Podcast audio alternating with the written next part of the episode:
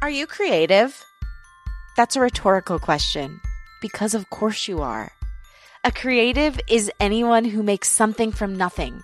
Creativity is everywhere and in everyone. And that means you. So, what's been stopping your inner creative from bursting out? Probably fear. Fear is part of creating something. It's a real bee. But don't worry, we'll help you get through that. This podcast will be your guide to claim your creativity, redefine your relationship with fear, and build a new life centered around creative expression.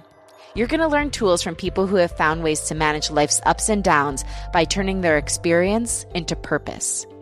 Think of this podcast as your very own creative community. This is Unleash Your Inner Creative with Lauren LaGrasso.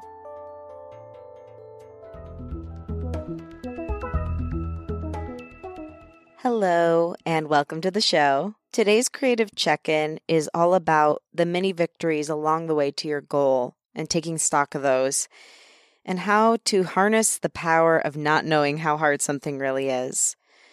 So, as you know, or if you don't, here you go. I'm going to be releasing my first single out into the world this fall. And as I get ready to put my songs out into the world, I've been thinking a lot about all the victories and stops along my musical journey so far.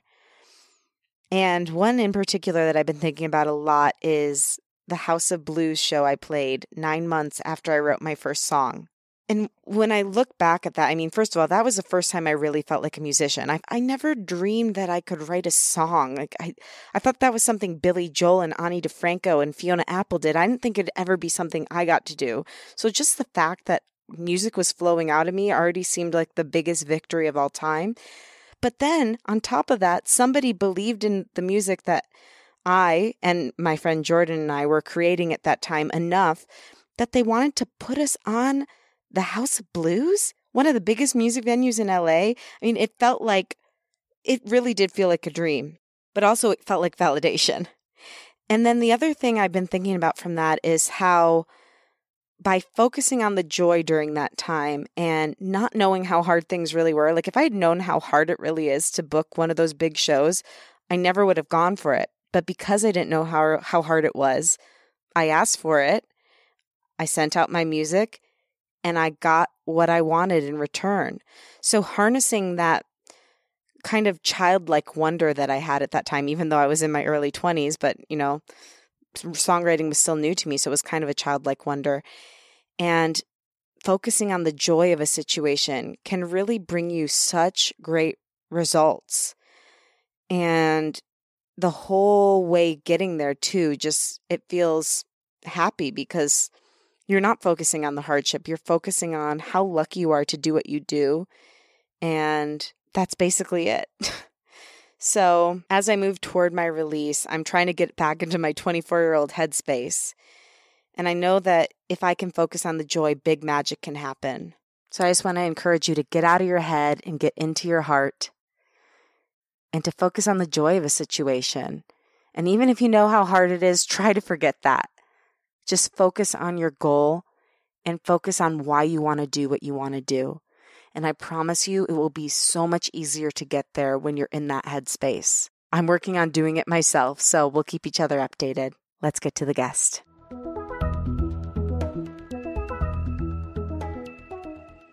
Jessica Lanyadoo is an internationally respected astrologer, psychic medium, animal communicator, author, and podcaster. She's best known for her work on the self service podcasts, being Girlboss's resident astrologer, TLC's Stargazing, her podcast, Ghost of a Podcast, and as an astrology columnist for publications such as The Hoodwitch, Martha Stewart's Body and Soul magazine, and Glamour magazine. Jessica's journey started out in Montreal, Canada. As a young girl, she found out she had something called ptosis of the eye, which made her eyes asymmetrical. While this caused her a tremendous amount of emotional pain, it also helped her to realize who she really is. And I discovered when I was very young that I was never going to be normal and I was never going to fit in. And because of, and it caused me a huge amount of pain. And I really, really wanted to be normal and fit in, like very much. And when I kind of accepted it wasn't about fitting in, it was just about figuring out who I was because I wasn't going to be accepted for it. Like I wasn't going to be conventionally pretty in all these ways. the, the kind of the struggle and the movement towards accepting that I didn't need to be like other people. I needed to be like myself. I think is ultimately at the foundation of, of what people tell me is a rebellious nature that I have. that self discovery at a young age paid off. By the time Jessica was 17 years old, she was standing firmly in her truth. She had a shaved head, hung out with punks, and had come out of the closet. It was during that same time that she discovered her passion, astrology, and she has never looked back since then. I first met Jessica when I was producing the self service podcast. She did an astrology segment on the show and was always such a joy to work with. I appreciate her no nonsense attitude and her freakishly accurate readings. I wanted to have her on the show because she always brings insight, depth, and truth to whatever she does. Also, because she doesn't consider herself a creative, even though she does the most creative things with her career. So she's just the most creative, non creative I know. From our conversation, you'll learn how to redefine your relationship with fear, the kind of work it really takes to become an expert, how to set price, what ancestral trauma is and how she uses astrology to address it, how to keep yourself from going down an Instagram spiral of doom, which we've all been on, and how to use your creativity to speak out against injustice. Oh, and one small note. So Jessica and I had to do this long distance since she's up in the Bay and I'm down here in LA. That rhymed and I didn't mean it to. Mm, fun. so anyway, long story short, we were using this online program to connect versus my normal studio quality mics. And in addition, while we were recording, there was some construction going on in our neighborhood. So suffice it to say, the audio is more, shall I say, creative than usual, but it still sounds pretty great. So without further ado, here is Jessica Lanyadoo.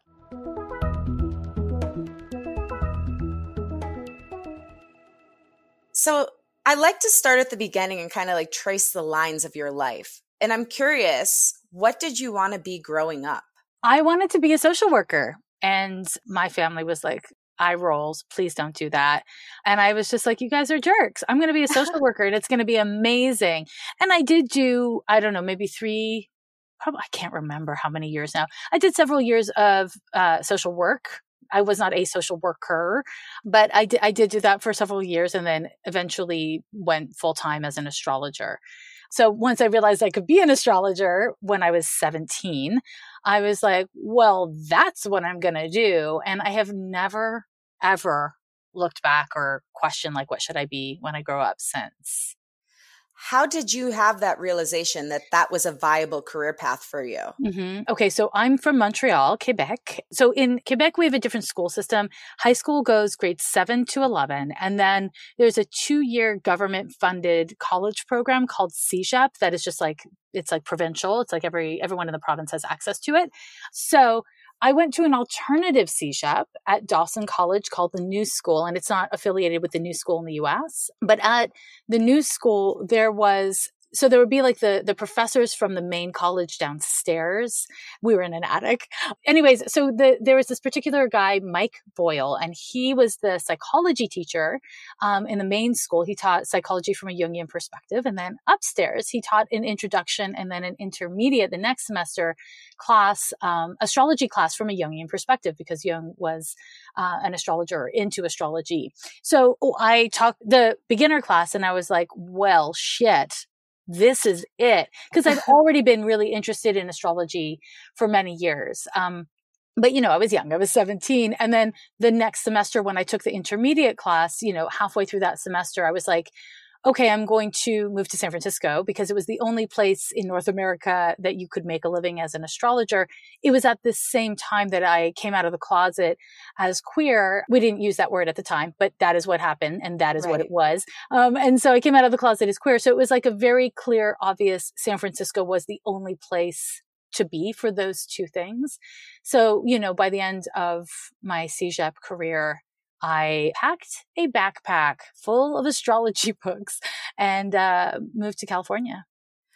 So, a lot to break down from that amazing story. If your parents and your family, your greater family unit, were all kind of judgmental when you said, I want to be a social worker, I'm guessing that the astrology thing was also received in a somewhat no. critical. Isn't that weird? I know. Tell isn't that weird? Tell me about that. Okay, this is you're the. I think you're the first person to ever ask me that question in that way. that would make common sense, would it not? Yeah. Would it not make common sense? That is not Well, maybe that's because they really saw who you were. No, and when, no, no, not that okay, either. Sorry, I want to just, me. I want to interfere with your lovely story because that is not what it was. It was, I had a shaved head. I hung out with punks. I was queer. It was kind of like pick your battle moment. And this seemed low on the battlefront for them, I think. They just kind of were like, well, she's weird and we're not going to get in the way of that on this front. So I was never, the conversation of going to college never once came up in my childhood. Like it was not, I know there's a stereotype of American Jews. I'm not from the US, but I know there's a stereotype in the US of Jews being like obsessed with uh, education. That is not my experience personally um, at all. There was never a conversation about, you know, any of that. It was, I hope you marry rich because you're going to fucking need it. That was the conversation. Real talk. That's a quote. And so, you know, um, I don't in the whatever. Anyways, the moral of the story is that when I was just like, I'm queer, I'm walking around looking like a weirdo. I was a feminist. I was outspoken feminist. And as many teenagers who discover feminism do, I was very vocal and very trying to convert people all the time and like educate them about things that they knew and didn't care about. So, you know, it was just kind of this thing where they were just like, well, she's gone off the damn deep end. and, uh, we're not going to get in the way of that. So there was no, I don't remember anyone saying, don't do this. I don't remember anyone saying, this is not realistic. No one ever said for sure, you know, go to college or whatever. So yeah, it was really kind of a non issue. Now, my mom was into, you know, kind of like into this kind of stuff, not, not in a, in a 2019 way because you know, not in a way where, where so many people are into it now, but she was, you know, she had been a hippie in, in the day and she, you know, there was like tarot cards. She never used them in the house, but they were there. But so she, there's in, in the province of Quebec, there's this woman named Jojo, uh, and she called herself, uh, the astrology Barbie, I think she called herself. She's still around. She still makes videos and she, she's French, but you know, she did some work in English as well. And she was kind of like a Quebec's Miss Cleo. Um, oh. and she had like one 900 numbers and her big thing is she would sit on a planet you know, like with a green screen with her little dog. And she had huge blonde, bleach blonde hair. And she would say, I love you and I kiss you, baby. And she would give astrology readings. Um, and my mother was just like, go off and be Jojo. That's, that was just like the thing she said to me. It was, it was like funny and cute and fine. So no conflict. That's amazing. You, you, know, something else that I'm extracting from your story is that you're a natural born rebel, but you don't really view yourself as that. You kind of just push forward there's a lot of people who want to be more like that, but don't have that natural inclination to just keep pushing. For those of us that are a little bit more shy or more crippled by fear in a way, what would be your advice to harness the rebel within and go toward what we want to do? That's really interesting. Um, you know, when I was little. I have I have a, a little um, kind of facial defect. I have something called ptosis of my eye, and I uh, basically, long story short, is my eyes are very asymmetrical. And I discovered when I was very young that I was never going to be normal, and I was never going to fit in. And because of, and it caused me a huge amount of pain, and I really, really wanted to be normal and fit in, like very much. And when I kind of accepted it wasn't about fitting in. It was just about figuring out who I was because I wasn't going to be accepted for it. Like I wasn't going to be conventionally pretty in all these ways. And when I, the, the kind of the struggle and the movement towards accepting that I didn't need to be like other people, I needed to be like myself, I think is ultimately at the foundation of, of what people tell me is a rebellious nature that I have. and it's because I accepted that I wasn't, you know, I wasn't going to be I could list out a huge amount of things that I realized when I was a kid that I wasn't going to be and that I couldn't be that other people seemed like they were. And I think that when the ambition on some foundational level is to get likes or to belong or to kind of create something that is similar to what already exists because you feel that that will give you the validation, then you're seeking the answers outside of yourself instead of inside. And when you seek the answers inside, it's it's terrible. It's like there's a a landscape of your fears and your hopes and your insecurities and your traumas and all the things is, is waiting for you inside, which is why we focus on the outside so much because it's in some ways much easier. Um, mm-hmm. In other ways, there's just more Im- immediate validation. And I think I think that it, it, does, I guess it does take some level of bravery, but I'm very pragmatic and my attitude is really, I want long term happy and I'm willing to sacrifice short term happy to get long term happy. I want, I want to like my life. I want to not feel gross about the choices I've made. And so sometimes that means compromising my short term happy and my short term comfort for my long term happy and my long term comfort. And, you know, I'm basically sounding like a textbook Capricorn right now, as I am. um, but that is my approach. And that is kind of like how I came to it. So, yeah, I mean, and I'm scared all the time. Just why? So, how do, because another thing I want to talk about on this podcast is how to lessen fear's grip on our choices. Like, it's still going to be there, right? I don't think yeah. you can ever get rid of fear because it's an innate human thing. Yeah. But how do we make it less of a driving force in our lives? You know, I personally feel terrified literally 90% of the time. Like, I don't know how I have hair. Uh, you know, like I just like, how did it not all fall out of my head in pure stress? I, in the counseling work I do, I like to answer that question in an individualized way because everyone truly has their own path towards that.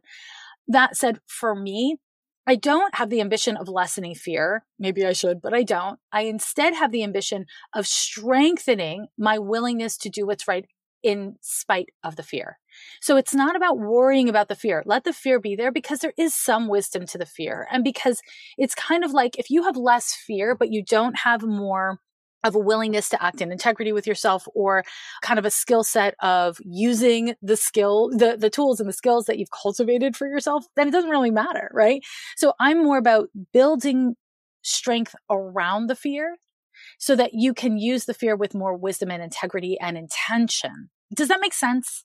100% so you're saying instead of trying to say like fear you don't have a grip on my life acknowledging that the fear is there and that it does have somewhat of a grip on your life yep. but becoming comfortable with it and almost becoming one with it so that it doesn't own you yes yes so as an example you know i would say like i am terrified of public speaking. I do it frequently and I literally lose many nights of sleep on it. It stresses me out to no end. I'm terrified of it, but I do it anyways. So it doesn't make the fear go away. But what it is, is it's not making my choices either. And so when we don't allow our fears to inform us exclusively, if we, I guess basically what I'm trying to say is if we don't allow our fears to be the only informant to our choices, then it works. Now, that said, I mean, like I said, I'm scared half the time, more than half the time. So mm-hmm. maybe I'm a bad example of what to do. Um, but that that's kind of my approach to it. No, I don't think you're a bad example of what to do because you're scared all the time, but you're still going after what you want. Yeah. The, yes. the fears I'm talking about are the ones that consume our lives and keep us from being the person we're yes. we're longing to be. So within that, you know, what I really want to say is what humans do when we experience fear is we recoil. And when we recoil, what we are essentially doing is abandoning ourselves. And when you have a scary feeling and you abandon that feeling, you have created a self fulfilling prophecy. Look, there, you're alone again. Look, there, you never figure it out. And so the kind of foundational first steps is, and when I say first steps, this is years and years and years of this step, right? Mm-hmm. But the foundational first step is to feel the fear, acknowledge that you're feeling the fear. Be like oh this is what fear feels like. This is where i'm feeling it in my body. This is the way that the emotion or the sensation is playing itself out. Just to really breathe and be present and breathe into it. Much like if you are doing something athletic you have to breathe into your muscles in order to like lift a heavy weight or whatever. So you breathe into the fear, you stay present with the fear. You don't try to figure it out. You don't try to fix it. You don't try to take its wisdom. You don't go into your brain. You stay in your heart. You stay in your body and you cultivate presence and deepen and deepen and deepen your capacity for doing that. Because in doing that, then those fears don't run you blindly. Instead, what they do is they become information. So you can start to figure out, I am scared of being seen. And that's why I'm not responding to emails. Or, you know, whatever it is to get to the core oh, foundation. Oh, Jessica, I'm triggered of. right now and I love it. yeah. That's what we're here for. Good. That's what I love. So yeah, yeah, that's, that's really what it's about. That's really what it's about. And I think that when and this is actually really good for me to hear because I'm having a moment with myself as well. So, yes, it's when we can be with the feelings instead of abandon the feelings. We develop core muscles that we need to thrive. Beautiful. So, I want to get back to your path a little bit. Okay. How did we go from 17 year old Jessica running around Montreal with her shaved head, being a rebel, to moving to Northern California and starting to cultivate what is really an amazing astrology career. Thank what was you. the first step you made? Because I think that's often the hardest one. I moved when I was 19 to San Francisco. I got an apartment and I lived there for six months. And then me and all my roommates left and we moved into another place that I stayed in for 10 years. Um, it was rent controlled. I was very cheap. So I was able to kind of build the life I wanted. And within the first six months of moving to San Francisco, I joined the astrological communities that existed here. And it was majoritively, you know, straight white people that were significantly older than me. You know, probably the youngest ones for the most part were, you know, 10, 15 years older than me. But I really wanted to be a part of the astrology world. So I studied with them and I met with them. And then eventually I kind of like drifted away from that community because the, they just weren't my people I, you know, at that time. And many of them are still friends of mine and people I deeply respect and care for. But anyways, so I started studying. And when I say studying, I mean, I would do two to three hours of prep and note taking for each individual birth chart that I would, uh, that I would interpret for a person. And then I would give two hour long readings.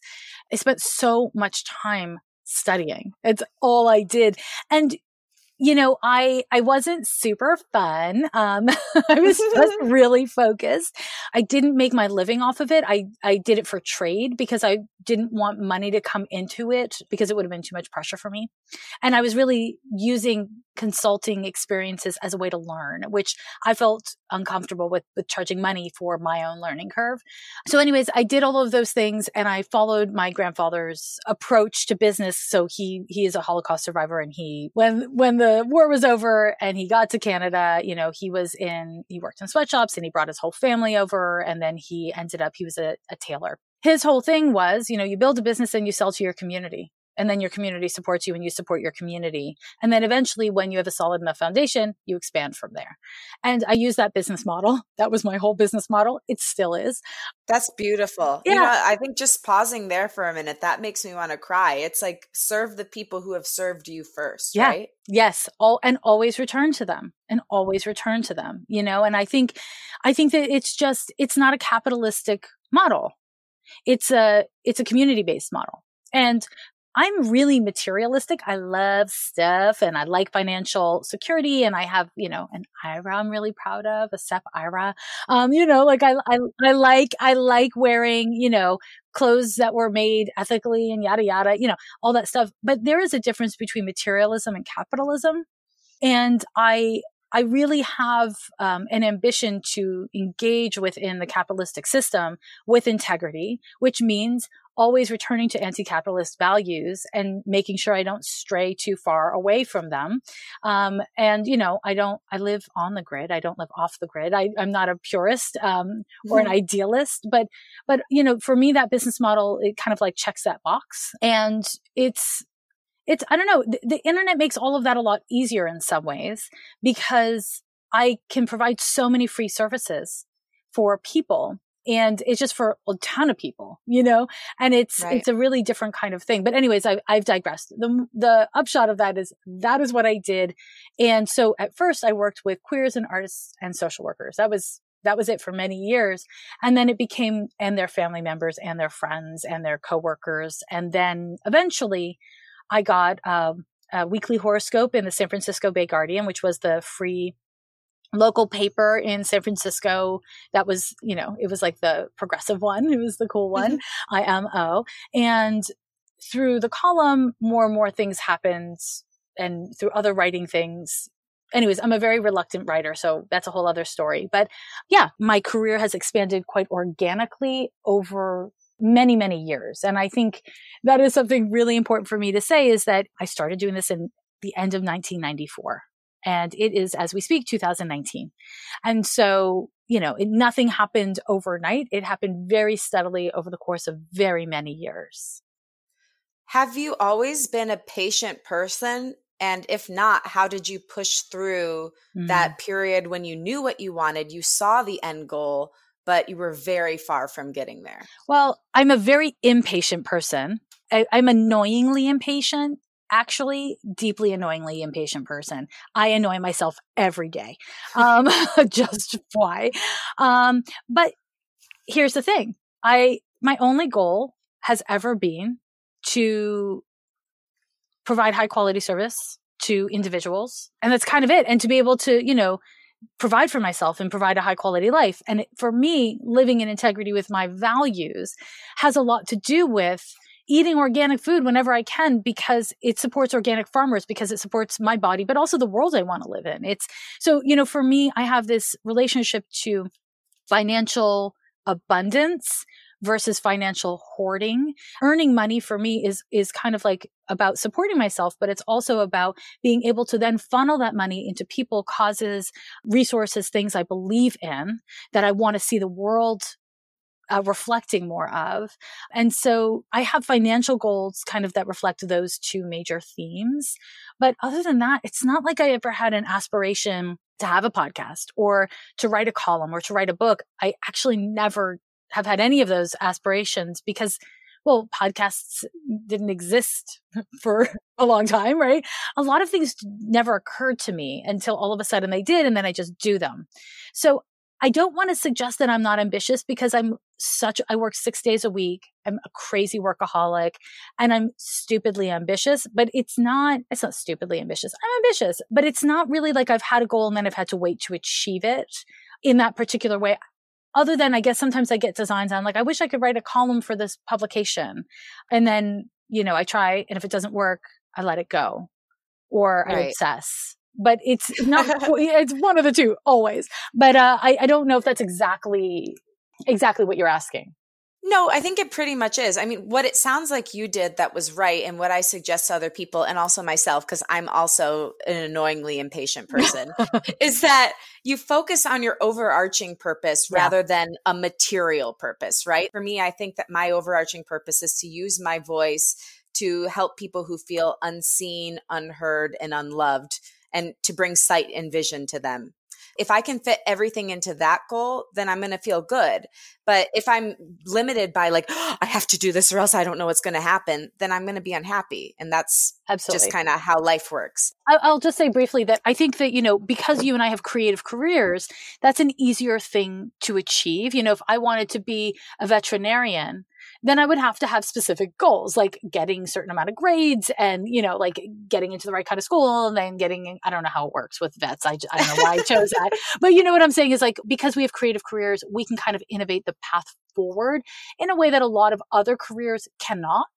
And I think that that is worth naming, right? You know, because, because I would hate for somebody to hear this who's like, I really want to be a doctor or like, you know, there are jobs that require an MBA there are some rules, and we just happen to be happily in, in fields where there are a lot less. Right. And there are drawbacks to that as well. There's benefits yes. and drawbacks to yeah. everything. Something else that I loved that you talked about was you like material things and you're not afraid to ask for what you deserve. So many creatives struggle with this, with having guilt over desiring material items in their life or even asking for a fair wage once they've proven their worth. Yep. What's your advice on how to get over any negative beliefs attached to money or desiring material items. Oh my god, I have so much to say about this. And I and I'll say that what you're hearing now as I talk about it in my mid 40s is not it's the result of a lot of work, just fly. Right. And I would say a lot of things. The first thing is in 2019 there is this very strong culture of companies and brands saying, work for me for free and I'll plug you. It is your honor to labor for me for free. And then they get their ad uh, revenue from your free labor. And this happens to women way more than it happens to men, obvi. And we do it, right? We do it. And I really struggle with this. I think it sucks. I think it's really deeply classist and problematic. And I, I think about it a lot. I think about it a lot because I get asked to work for free a lot. you know and and i think it's really problematic in terms of knowing your worth there's an element of simply acknowledging that your time and your effort is worthy. It has value. And that is separate from the quality of your product. And I think a lot of us have insecurity, especially in the early years of, of a skill set. We have a lot of insecurity about the quality of our product. And we're like, oh, I don't know if it's good enough, therefore. But girl, your time and your efforts is absolutely valuable. And it's important to hold those two things kind of in, in two separate hands, right?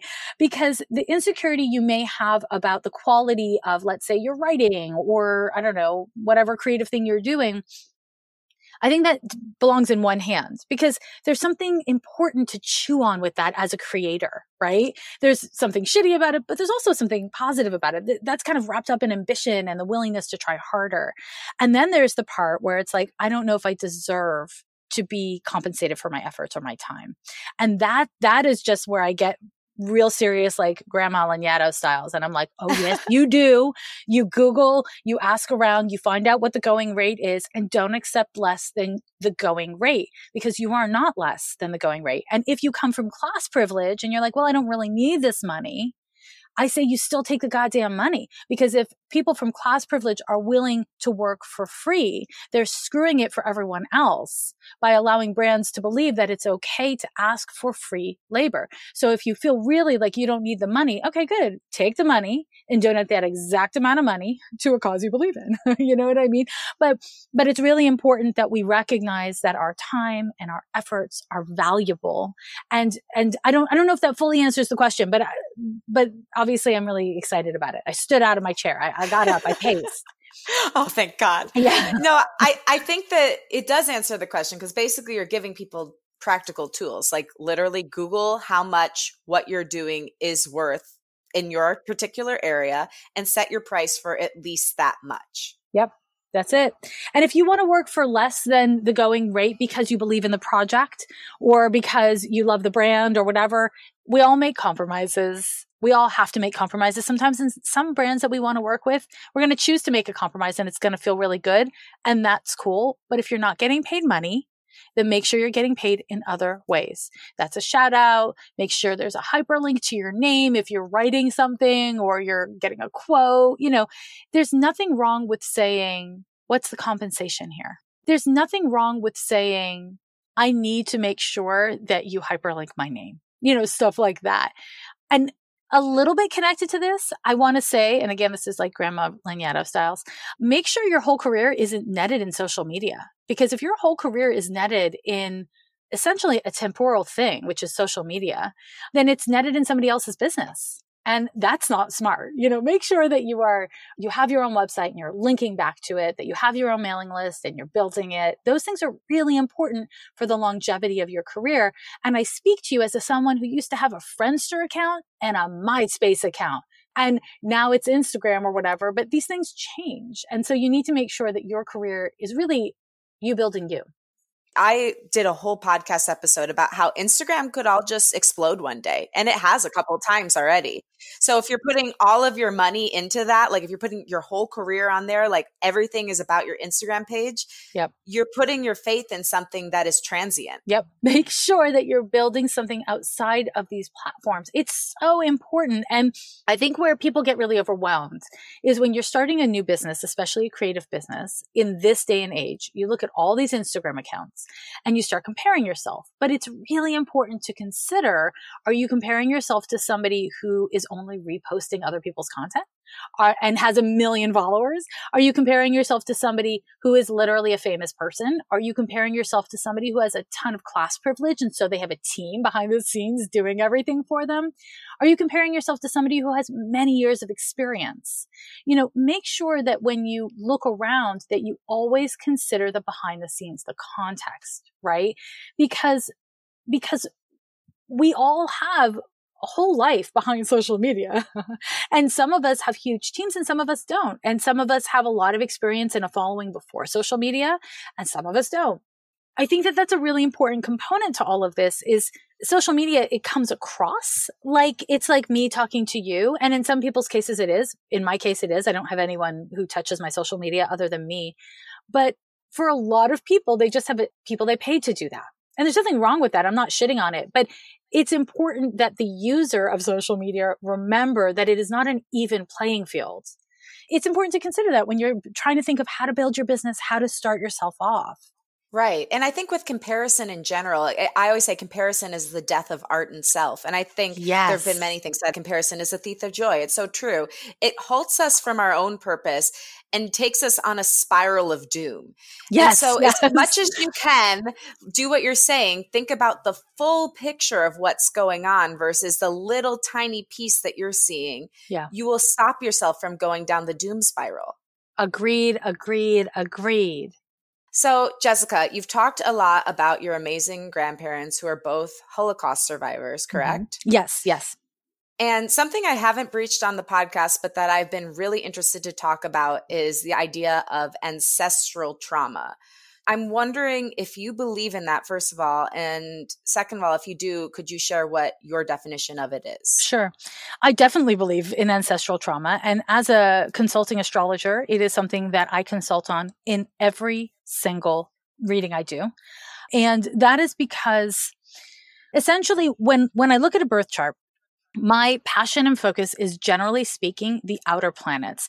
These are the le- less sexy planets and the less understood planets for people who are not, you know, advanced astrologers. So we're talking about like the generational planets are uh, Uranus, Neptune, Pluto, and, you know, I kind of pull Saturn into that and Jupiter as well. So what these planets articulate is inherited trauma and inherited gifts.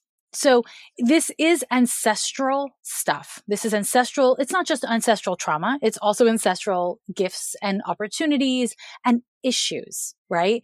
And everybody has these planets in their birth chart. And some of us have them placed in such a way that says, Oh, look, you come from the dump and the dump that was covered by another dump, you know? And then some of us have ancestral stuff or, you know, outer planet stuff that is a lot less triggering and a lot less difficult. And some of this is because of our inherited issues. And some of this is about the healing that the people before us, our parents, our grandparents, our great, great, great grandparents have or have not done. Right.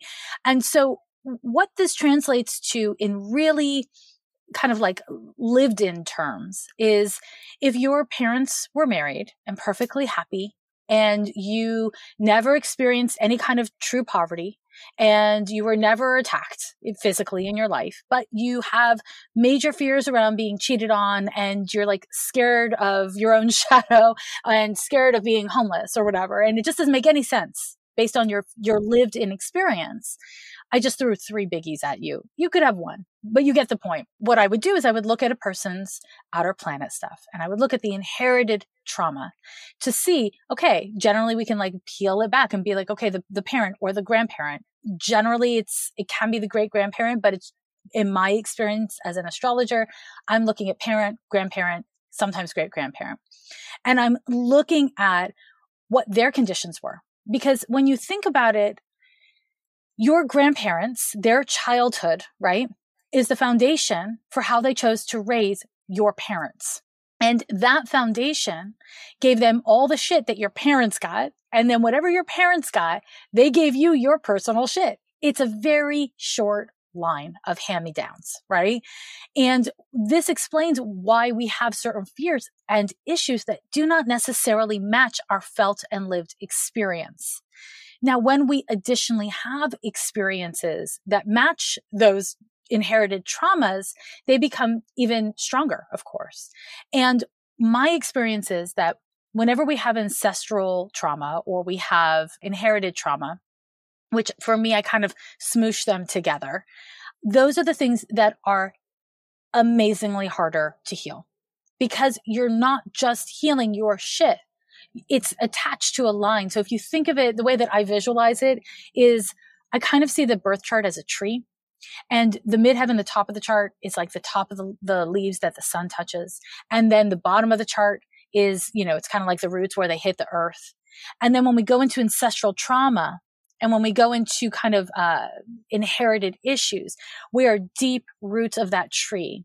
And the thing about the roots is they they touch and grow into and around other roots. And so when we start to deal with those issues, we're really dealing with the roots and it changes a whole goddamn tree. And that is a beautiful thing, but it's a difficult thing. Okay, that was a wonderful comprehensive definition of ancestral trauma and healing and gifts, even.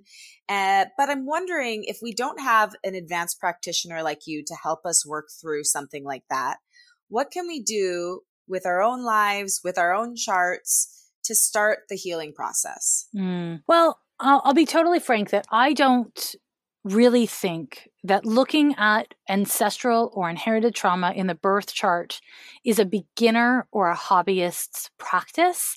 And I get, you know, I have thousands of questions in my inbox for my podcast asking, you know, all manner of questions. And a lot of these questions that I get are from people who are messing with their birth charts because astrology is awesome and they're seeking advanced knowledge when they don't have a beginner's foundation.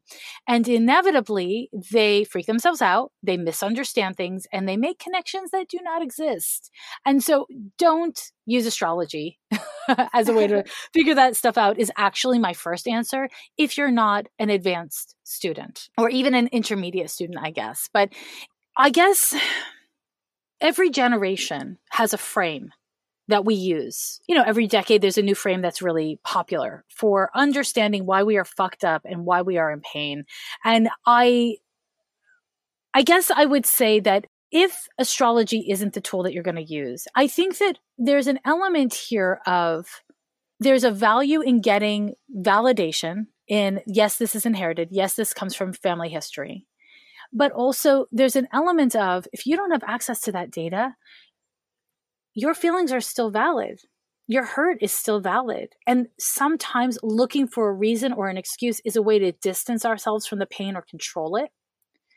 And I, I, don't mean to be shitting in any way on the pursuit of this because, as I said, it's it's a huge passion of mine. It's uh, something I'm very focused on. But I guess, yeah, I think I know what you're saying. You're saying, like, listen, if it comes from there and you can validate that story, then great. It gives you an answer as to why you're going through what you're going through. But if you're in pain of any kind and you're feeling that, just because you don't know where it comes from doesn't mean that it's invalid.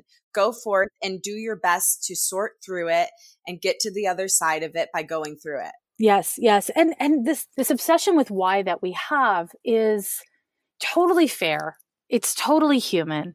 And also, it's not totally useful. There's an element of seeking seeking a story to justify the feelings or seeking a trauma to justify feeling traumatized and there's a way that i think that that's a very helpful useful constructive thing and there's a way that i think it's a kind of a trick of the mind it's a way that we distance ourselves from our own felt experience or try to control our emotions or try to control our self esteem. And there's pros and cons of all of it. And I think that, you know, if it helps you to really dive deep, then you can ask questions of your family, right? And you can kind of get greater context for your your felt experiences. But I've never heard of a family that doesn't have secrets. I've never heard of a family that doesn't have, you know, shit in their in their background.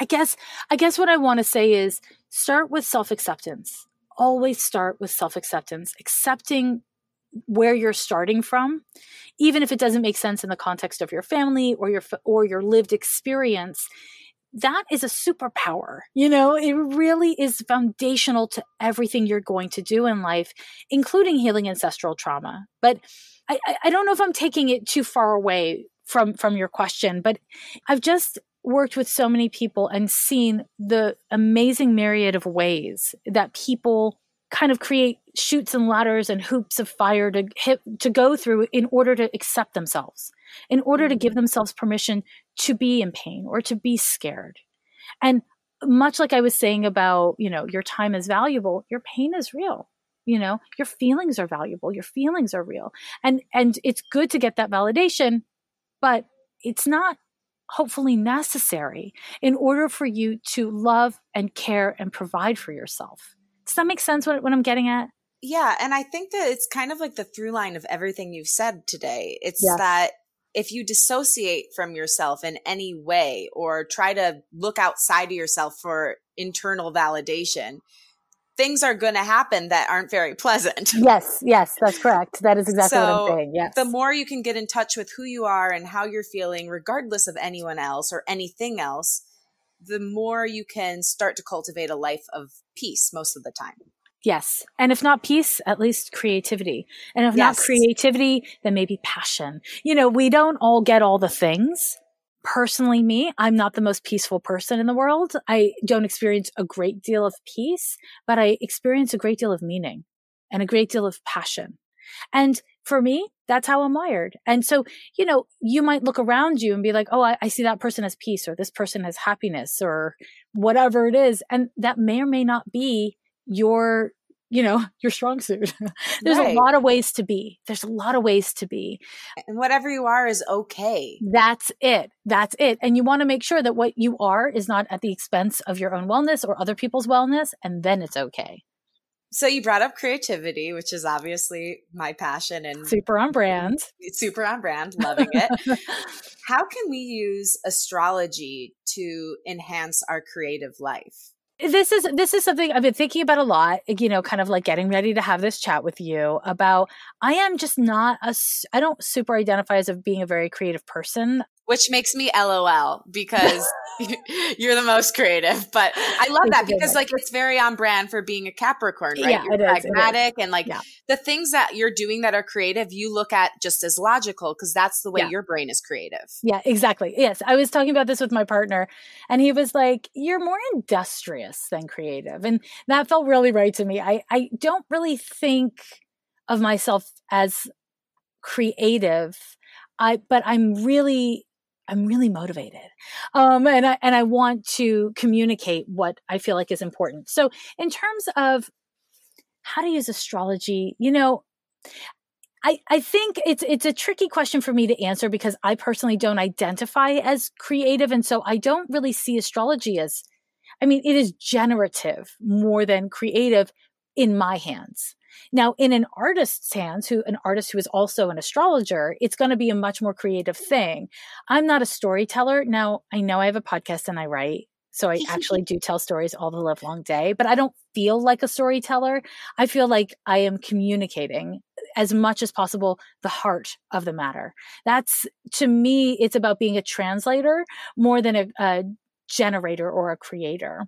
So I think mm-hmm. it's really about finding your nature and finding the impediments in front of your nature or behind your nature or on top of your nature, and then working as creatively as possible with all of that to come to the most sustainable, engaging, and dynamic version of yourself that you can that you can be at this moment.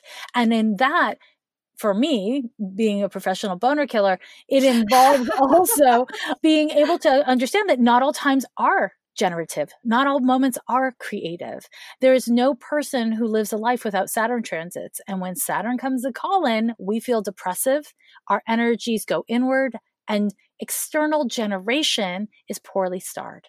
And so, you know, what does that mean? External. Oh, external generation. So you mean things that we're actually putting out into yeah, the world? Things that we are actually creating that are outside of us. I just made the term up. So I love uh, that. Thank you. I like beautiful. it too. Thank you very much. Thank you. Very, very creative. Much. Thank you very much. Creative, but you're really creative. Thank you very much. I want a hat that says that. Very creative, not creative, very creative. Um, that's what my hat's going to say. So, so I really think that part of being a creative person is being able to be present with the more creative you are. When you hit those walls, when you hit those pits, man, do you hit them hard. And the opposite of a creative person's creation mode is bad. it feels really empty or really destructive or really bereft. And I, I, I, know I kind of laughed when I said that. I, it's not funny at all. It sucks. Um, I mean, the extremes are kind of funny because it's like we're so dramatic. You know, so, I recognize yeah. when I'm in one of those depths that yep. I'm being dramatic, but I need to do it. And yeah. then when I get out of it, I can laugh about it. Well, the thing is, is that, and, and it's something I say in my work a lot is there's no such thing as a light that doesn't cast a shadow. So the brighter your light, the deeper your shadow. And that is something not to avoid, but to understand as part of your creative process. Part of creation is destruction even the most creative person or the most creative moment in your life is going to require moments where you fuck up and have to redo it, or you have no new ideas, or there's no energy or juice to kind of generate with, right? And that's part of life. We're not machines. We're not meant to be a computer that you never turn off. It's not like the fun creative answer that uh, I'm sure that people would want me to give, but it's my Capricorn realness. So there you go. Well, that's what I love about you too, Jessica. And then that's something I told you when we first started working together was that most astrologers or psychic mediums I've met talk in a very this kind of voice and they're like in a yoga teachery voice and just breathe. And I love that you're just who you are. You're to the point. That's what I find to be creative about you. You said, you know what? Like these are the construct the constructs put on this particular profession, but that's not me. So I'm going to be myself. And because you were yourself, you've been all the more successful. And it's a brilliant example for all of us that we don't have to fit into the box of what we think we need to be. If we're ourselves and we're meant for something, it's going to work out. Mm, yeah, thank you. That's very kind. I will say, when I was 19, maybe just turned 20, and I was going to those astrology groups in San Francisco, I met this astrologer and she drove me home one day for an astrology group. She showed up to this astrology group once, never saw her again don't remember her name makes me so sad because I would love to give this woman a hug. But mm. she said to me, I'm not an astrologer to make friends. I'm not an astrologer. This was before like culture existed, but she was like, I'm not, I'm not reading people's charts so that they like me. I'm looking for the truth. That's all I want. I want to find the truth. And that woman changed my life in a sentence because it resonated with me so clearly and it was so, it was so simple and elegant.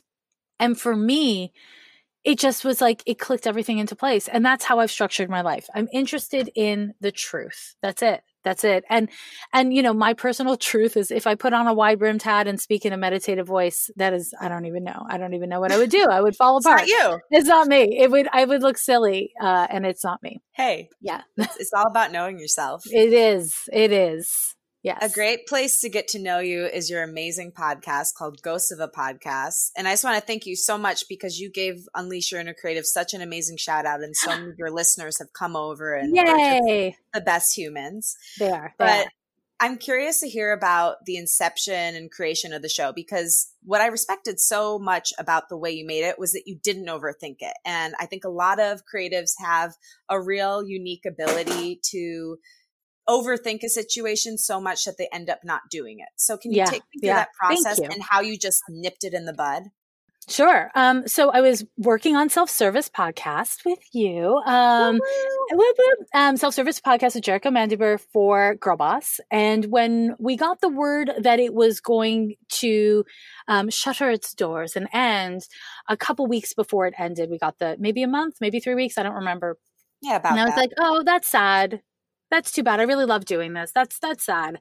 And then a couple weeks after that, I something happened and I was just like, okay, maybe I should have my own podcast. And I thought about it for for probably like 5 days, like really thought about it. And then one day I was driving my partner was driving the car and I was, you know, in the car and I like made with a little app made for 16 year old girls, I'm sure. I made a like little uh, logo for myself and I just was like, I'm just going to do this. I'm just going to do this. And self service ended one week and the next week I just started my own. And that was really it. And I felt called to do it for a number of reasons. One is I loved being on self service. I loved getting to talk to people.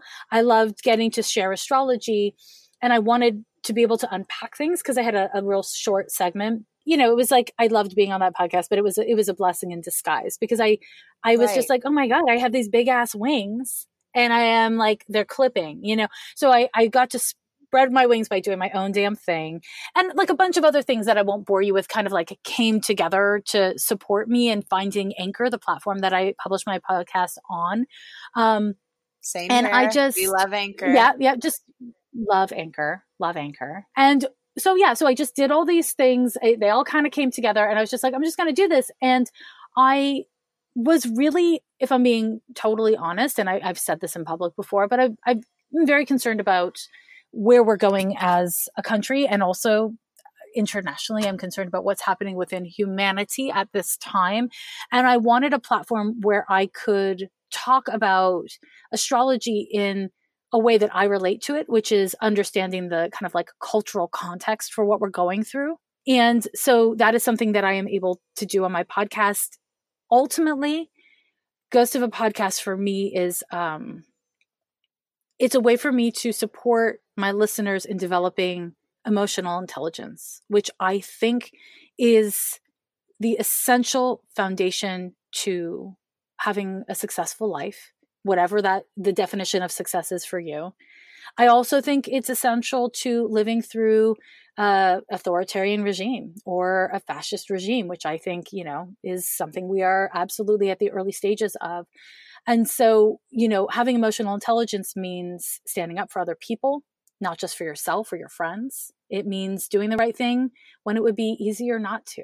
And for me, I was really motivated to do that. So again, this is where, you know, I don't really identify as with the podcast as being a creative venture, even though I guess it is really creative. Um, I I really think of it as a way to communicate with people about things that I'm deeply passionate about, and to kind of cultivate community and and kind of connect to community much larger than I could any other way.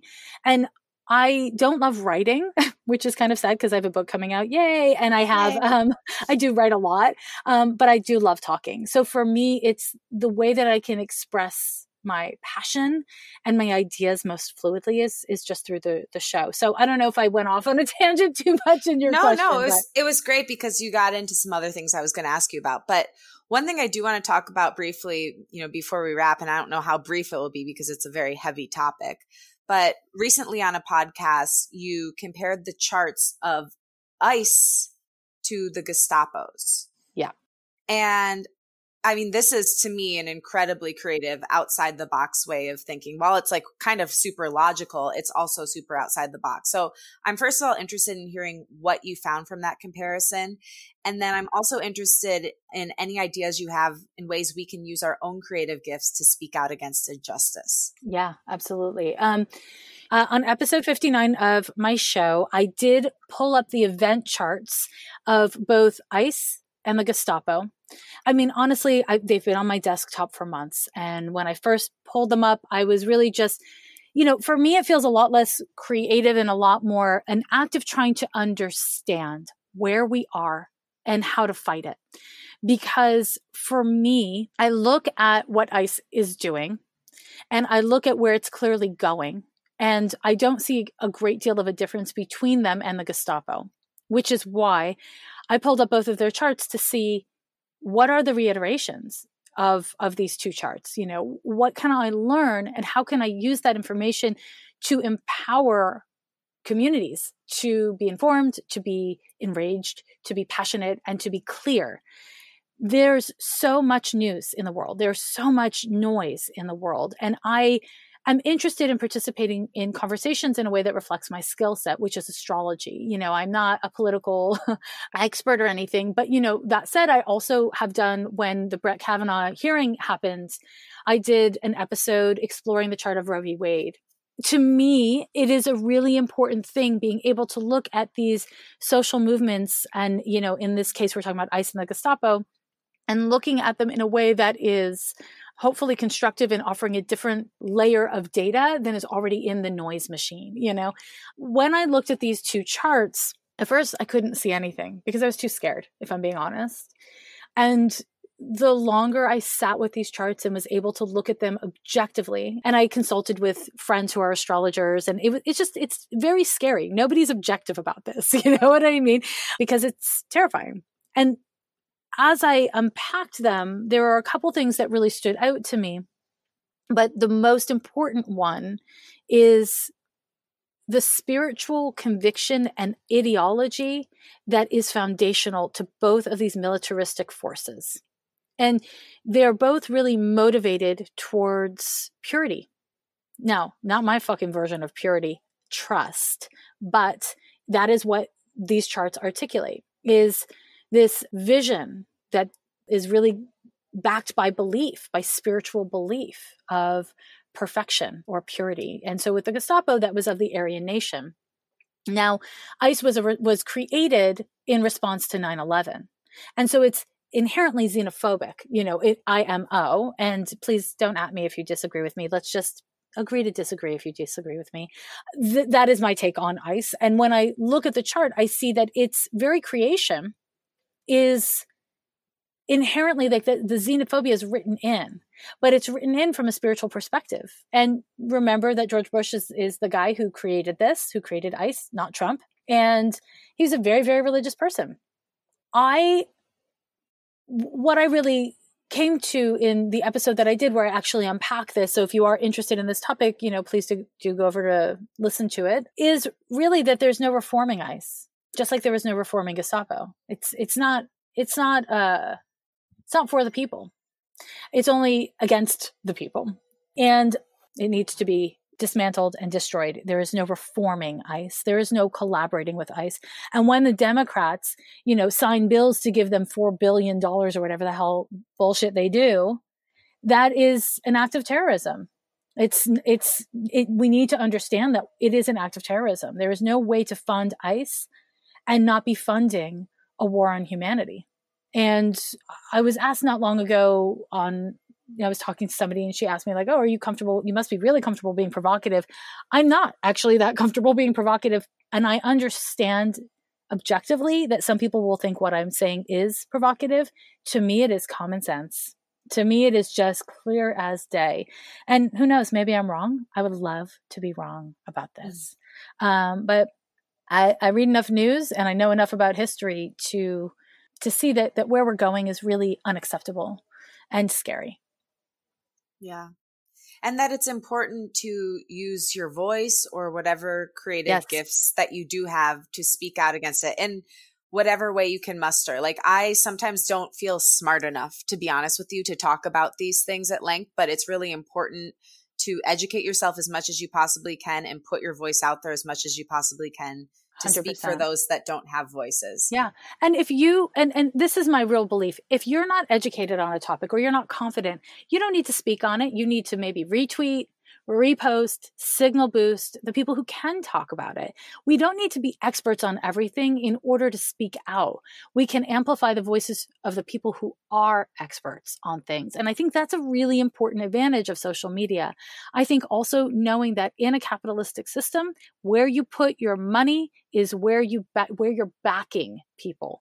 If that means, you know, you have to buy a bed frame and you were thinking about getting it from a company who's profiting from the detention centers, yeah, don't do it. Find somewhere else. You know, where you spend your money is a form of activism or complacency. So there that is a way of participating. And then also if you have 50 cents or $50 a month or whatever it is, you can back organizations that are on the front lines of these fights like the ACLU who's constantly uh, in the courts with, you know, Trump and, and ICE and all these kinds of things. So I think that that it is important as creative people to recognize where you are strong and to own where you're not because there's some things like I, I can't facilitate a deep in-depth political conversation because that's not my field of expertise and so i've leaned on what is my field of expertise which is counseling people on building emotional intelligence and connecting it to issues of social justice. And we all have a thing that we are gifted in, or that we are good at, or we are skilled at, or something. So hmm. do that, you know, do that thing. You don't have to do anyone's thing but your thing, and you don't have to do it seven days a week, but not doing anything, unfortunately, is the kind of participation that allows for the worst of society to flourish. Very true. Yeah. And then my final question. So if you and your little self, let's put it this way. If you and your little self were standing in the same room and you're looking at each other, what do you think your younger self would say to you now and why? It's really interesting. Hmm. Damn. I don't know. How about this one? What would you say to your younger self and why? Hmm. Huh. Shit. Hold, please. Oh man, I had a really fucked up childhood, so it's a little bit of a hard question for me to answer. My poor childhood self, she was not thriving. I would say, God damn it, hold please. Let me li- really think about this and give you um, a non comedic answer. Hold please. I don't know. I mean, I don't recognize who I was as a kid in many ways to who I am now. And what would I say? I guess I would say, uh, huh. I mean, it, there doesn't have to be a correct answer. It could be whatever first comes to your head. A lot of people say it's a, it's going to be okay or don't worry so much or things like that, you know. Sure. I mean, those thoughts kind of came through my mind, but the truth is is it okay? Is it okay? I don't know. Um, I don't know. You, you know, you're asking me this at a really tricky time because when I was a kid, every Friday night, my grandfather, we would go over to my grandparents' house to have Shabbos dinner, you know, Friday night dinner. And every Friday night, my grandfather would take us downstairs to his little, like, he was a tailor, so he had a little sew room. He'd take us downstairs and would tell stories about the Holocaust. And we'd tell stories about what it was like in the camps. And you could imagine how much I enjoyed it. It was fun. But, you know, and so I like came up with ideas about how I would survive if I was in that situation because I was having to consider such things. And so when you ask me this question right now, given what's happening in the world, I have a hard time saying it's going to be okay um, because that's kind of where my head goes. I don't know how useful this is for your podcast. It's not super creative. It's not a great answer, but that's my answer. I'm sticking okay. with it. I appreciate your candor because a lot of people would try to just say something inspirational. And I appreciate that you're not feeling that right now and you're mm. honest about it. It's not yeah it's I'm not there yet, like where I'm able to like be that way. Like I think I still feel like if someone expects a certain thing out of me, I need to fulfill that. And I think it's actually a great example. And I think that there's something to be learned there.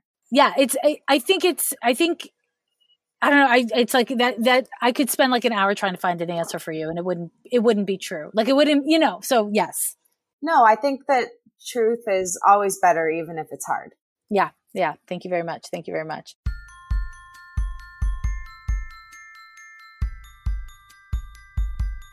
Thank you so much for listening and to my amazing guest, Jessica Lanyadoo. For more info on Jessica, follow her at Jessica underscore Lanyadoo. That's L A N Y A D O O. You can also check out her website, lovelanyadoo.com, and listen to her podcast. It's awesome. Ghosts of a Podcast, wherever good podcasts are found. Thanks to Liz Full for the show's theme music. You can follow her at Liz Full. And thank you again for listening and for being part of this creative community.